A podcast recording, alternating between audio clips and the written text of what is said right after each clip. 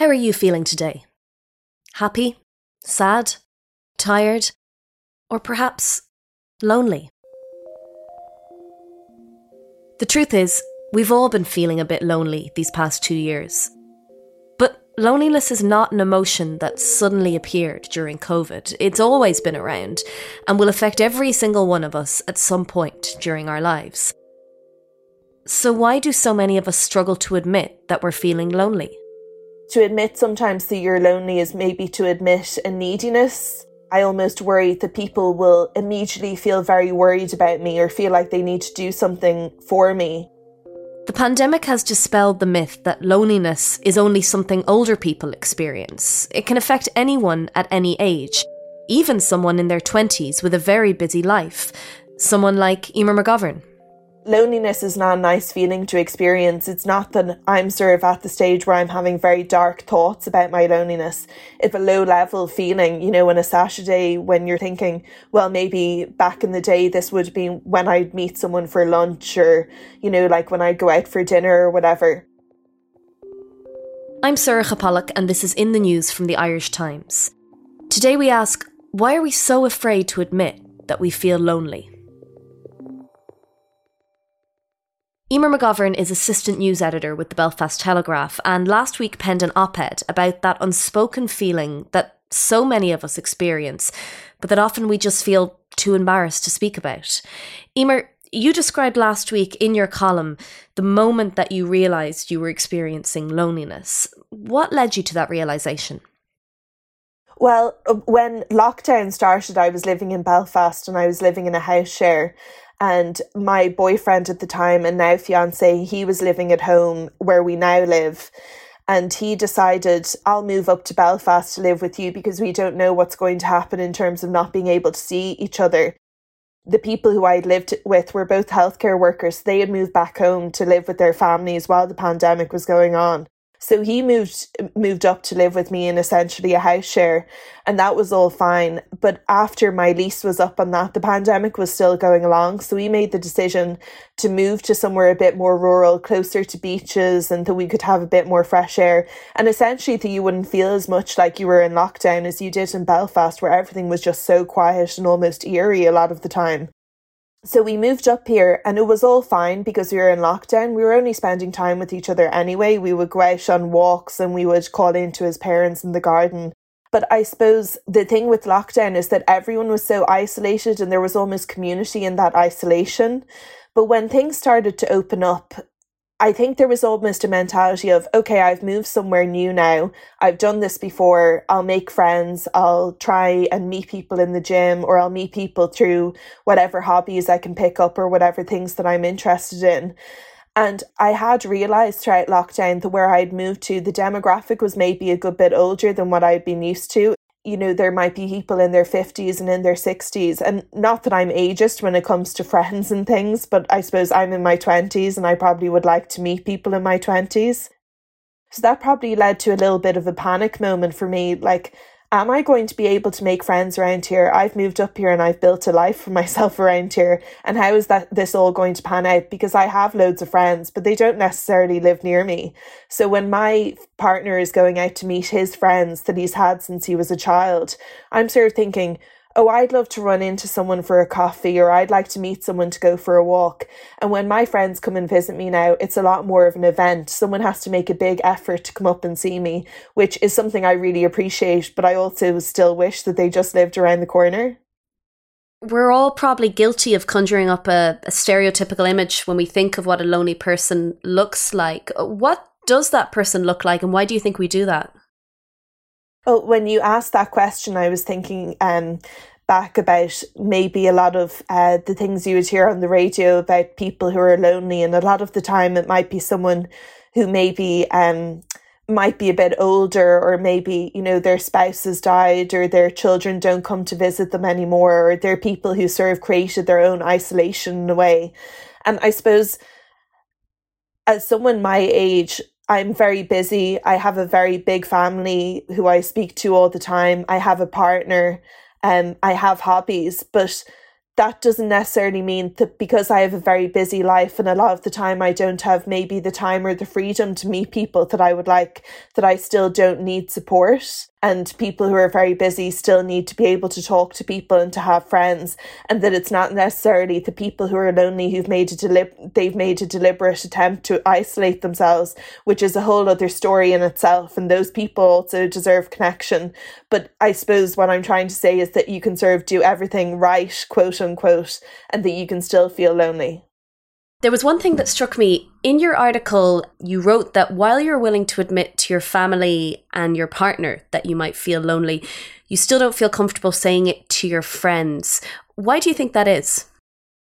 It's difficult to explain. I would tell my friends a lot of things, and I'm not shy to admit I'm quite an open person. I would try and be a lot of things to my friends, and I hope that I'm a good friend, and I try and you know, make myself available. I try and help people when I can, and I try and have that back and forth with the friendship that you would find in your own friendships is crucial. And I suppose the thing is, I don't want people to feel like they have to help me, if you know what I mean. And maybe that's not a healthy feeling because I would wish if one of my friends was lonely that they would tell me and that I could do something to help them but I've always tried to be quite self sufficient and just in the way that I've moved around, whenever I felt lonely, I've tried to do something about it. And I suppose the things that I've done so far where I'm living now, I almost feel like they haven't worked or just it hasn't worked out the way that I would like. And I've been trying to meet people and things like that. So I suppose just maybe that fear of admitting it to people but it's almost to admit maybe a sort of vulnerability that I'm not super comfortable with myself yet. Why do you think that we as a society, though, struggle so much to think of a, a young woman in her 20s as being lonely? I think when you look at women and how your lives might go, like I'm getting married in a month and I had a hen party, and that's such a thing of being seen to be popular, being seen to have lots of friends and to always have something in the diary. I think it's almost more acceptable as a man for your only friend to be your wife or your partner. And that's okay. It's acceptable for a man to say, Well, I have five friends that I've had since I was in primary school. We go out, we play golf, we just talk about golf, we don't talk about our feelings. That's a culturally acceptable thing for men, or to have a friend that you go for pints with, and that's the only time you see them. But as women, you're sort of told, lean on your friends, talk to your friends, rely on your friends always have something in the diary, go on a spa weekend with your friends and things like that. So I think there's a lot of cultural capital placed on being seen to be a woman who's extremely popular and has been someone's bridesmaid at five weddings. Do you know that way? So maybe that's part of that vulnerability being seen to say, oh, well, I'm actually the type of person that I prefer to have one good friend instead of 10 average friends. You also mentioned in your column, Emer, that you experienced some loneliness when you were a child and a teenager. Could you give us an example of one of those times and, and how you dealt with it? I'm an adopted adult, and when I was growing up, I definitely struggled with that a lot, and and that probably hindered me when it came to making attachments, maybe with friends. And I've always had quite solitary hobbies. I loved swimming when I was growing up. I loved reading, and those were quite. I was never part of a GAA team, for example. I was never into team sports and things like that. So I suppose when I was a child, I never had as many friends, maybe as my siblings would have had. And maybe that's a part of my insecurity now about the whole loneliness thing because I would find that I first experienced true happiness when I started working and started providing for myself and having a more independent life. I do have good friends now, it's just that I don't live near them. Emer, do you think attitudes to loneliness can change? How can we begin to lift the stigma around it? Well, I see people say on social media admitting that they feel lonely or that it's okay to admit struggling with your mental health these days, where that wouldn't have been maybe as acceptable 10 years ago or even five years ago, maybe. So I suppose it's just talking about it and not feeling afraid to admit it. And I'm part of that myself. Like, I should admit to my friends that I feel lonely and not be afraid of that knee jerk reaction of, oh, well, I'll come up and see you next week. I would never like to um, put pressure on people, I suppose, that way. Maybe part of creating genuine friendships is feeling okay about admitting those things and feeling okay with knee jerk reactions or feeling okay maybe with people wanting to help you. And you do see a lot more of that sort of supportive community on social media and on Instagram and things like that these days, maybe. Coming up, public health expert who says tackling loneliness should be made a political priority.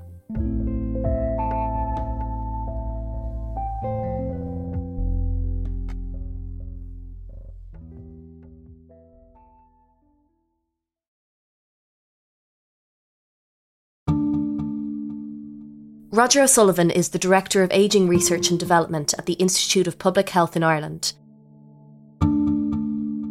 I want to step back, Roger, and ask what was the conversation about loneliness like before COVID 19 and pandemic? It feels to me like the assumption a few years ago was that loneliness really was only something that impacted older people, and then suddenly we're all locked up in our homes. And I think that perception changed. So, for many years, loneliness was seen as a problem, particularly among older people. It was seen as like a, a natural part of growing older. And then it started being framed as a public health issue that could impact anyone of any age. But actually, what the pandemic meant was that many more people gained a personal insight in what it means to be lonely or socially isolated and it challenged the perception of who is lonely and why are they lonely and what is loneliness like. How much worse do you think the problem actually became during the pandemic, or was it always underlying? If, if we look at, say, CSO data, say 2018 data, a question such as how often do you feel lonely in the last four weeks? That's uh, the CSO question. In 2018, about 4%, which is a notable figure, said they felt lonely all or most of the time. 63 said percent said they felt lonely none of the time. So then you go into the early stage of the pandemic and that all or most of the time jumps from 4 to 7%. And then you go to November 2020 and that figure has jumped to 14%. So you can see the change that happened during that period there are different types of loneliness, right? I mean, some are emotional, some are social. Can you talk me through, Roger, your understanding of the different types of loneliness we experience? When I think of loneliness, I think about it in three different ways. Social loneliness, it's the absence of a connection with friends, neighbours, and colleagues. Emotional loneliness is the absence of a significant other with whom you have a close emotional attachment. You know, that very trusted person that you have the, the, the conversation with that you mightn't have with everybody else. And then the third part is existential loneliness. It's a sense of longing that cannot be achieved through any type of social interaction. Despite having solid relationships, you still feel lonely. That brings me on to my next question, actually, which is what have you found to be the long term implications of loneliness, both when it comes to mental but also physical health? Okay, so for about 30 years, the associations of loneliness with poor health and well being have been well established. But let me give you an example that I think really should change how we think about loneliness and our implications for our health. Traditionally, we think that frail people become lonely. So that's, that was the traditional perception. But a, a, paper published last year in the Lancet that used longitudinal data over 12 years showed that actually lonely people become frail. So it's important to understand the health implications of loneliness and to really take it seriously. You wrote last week, Roger, in an editorial that was published by the British Medical Journal that a public health approach to this loneliness among individuals and in society in general is really needed and that it should be a political priority. What should that look like? I think public health provides a useful framework to help assess the causes and the consequences of loneliness, as well as the interventions that, that could be really helpful. A public health approach is really focused primarily on prevention and population based strategies. And it's about looking at the root cause of loneliness. So if you think about addressing the root cause, it's about issues of poverty, education, inequalities, housing, trying to look at those structural issues. What, what, what are the risks at the structure level causes loneliness? I was involved in a, a study that looked at the risk factors for loneliness and social isolation both before and during the pandemic. And this was a study that involved 20,000 people in 101 different countries. And we wanted to identify what were the common characteristics for those two aspects, loneliness and social isolation, before the pandemic and during the pandemic. And those people with inadequate finances and poor mental health were at increased risk of experiencing loneliness and social isolation. So we must recognize the social and economic component of addressing loneliness. And what about the stigma that is undoubtedly still there around someone admitting that they feel lonely? How do we deal with that? I think that's about protective measures, public awareness campaigns. Part of the issue here is that actually admitting to loneliness is very difficult. Having the conversation about loneliness can be challenging in some Scandinavian countries, they recognize that not everyone lives with other people. And you go out for a meal in some restaurants, so they have the situ- they have the, the setup where if you go onto a restaurant and uh, you want to have a chat with other people, they have the conversation table. So you think about how can we support people to connect? How can we make connecting easy? So, Roger, how much does technology, which plays such a huge role in all of our lives these days, actually contribute to feelings of loneliness? And what can people do to step away from that feeling? If you think about the role of technology, technology has made things very easy. So you can sit on your sofa now and you can, you can um, type your emails. You can order your shopping. You can buy your insurance. You can get your food delivered to your door. But we must challenge those aspects and think about, well, does it mean that I actually can connect with others? We think about how do we design communities that actually provide space where people can connect? How do we design cities people can connect easily? Those different parts are important to think about. So part of the issue is connecting with others, spending time building and developing your own connections and, and reaching out. You can recognize if you're feeling lonely, that it's an emotion, that you can take action. You can try to learn something new, learn a language with others, learn to paint, learn to dance. You can try to challenge yourself. And I particularly like the idea of volunteering because it might help others, but actually it might help you as well. Roger, thanks so much for your time today. Thank you. That's all for today. My thanks to our guests, Emer McGovern and Roger O'Sullivan. Today's episode was produced by Suzanne Brennan and Jennifer Ryan.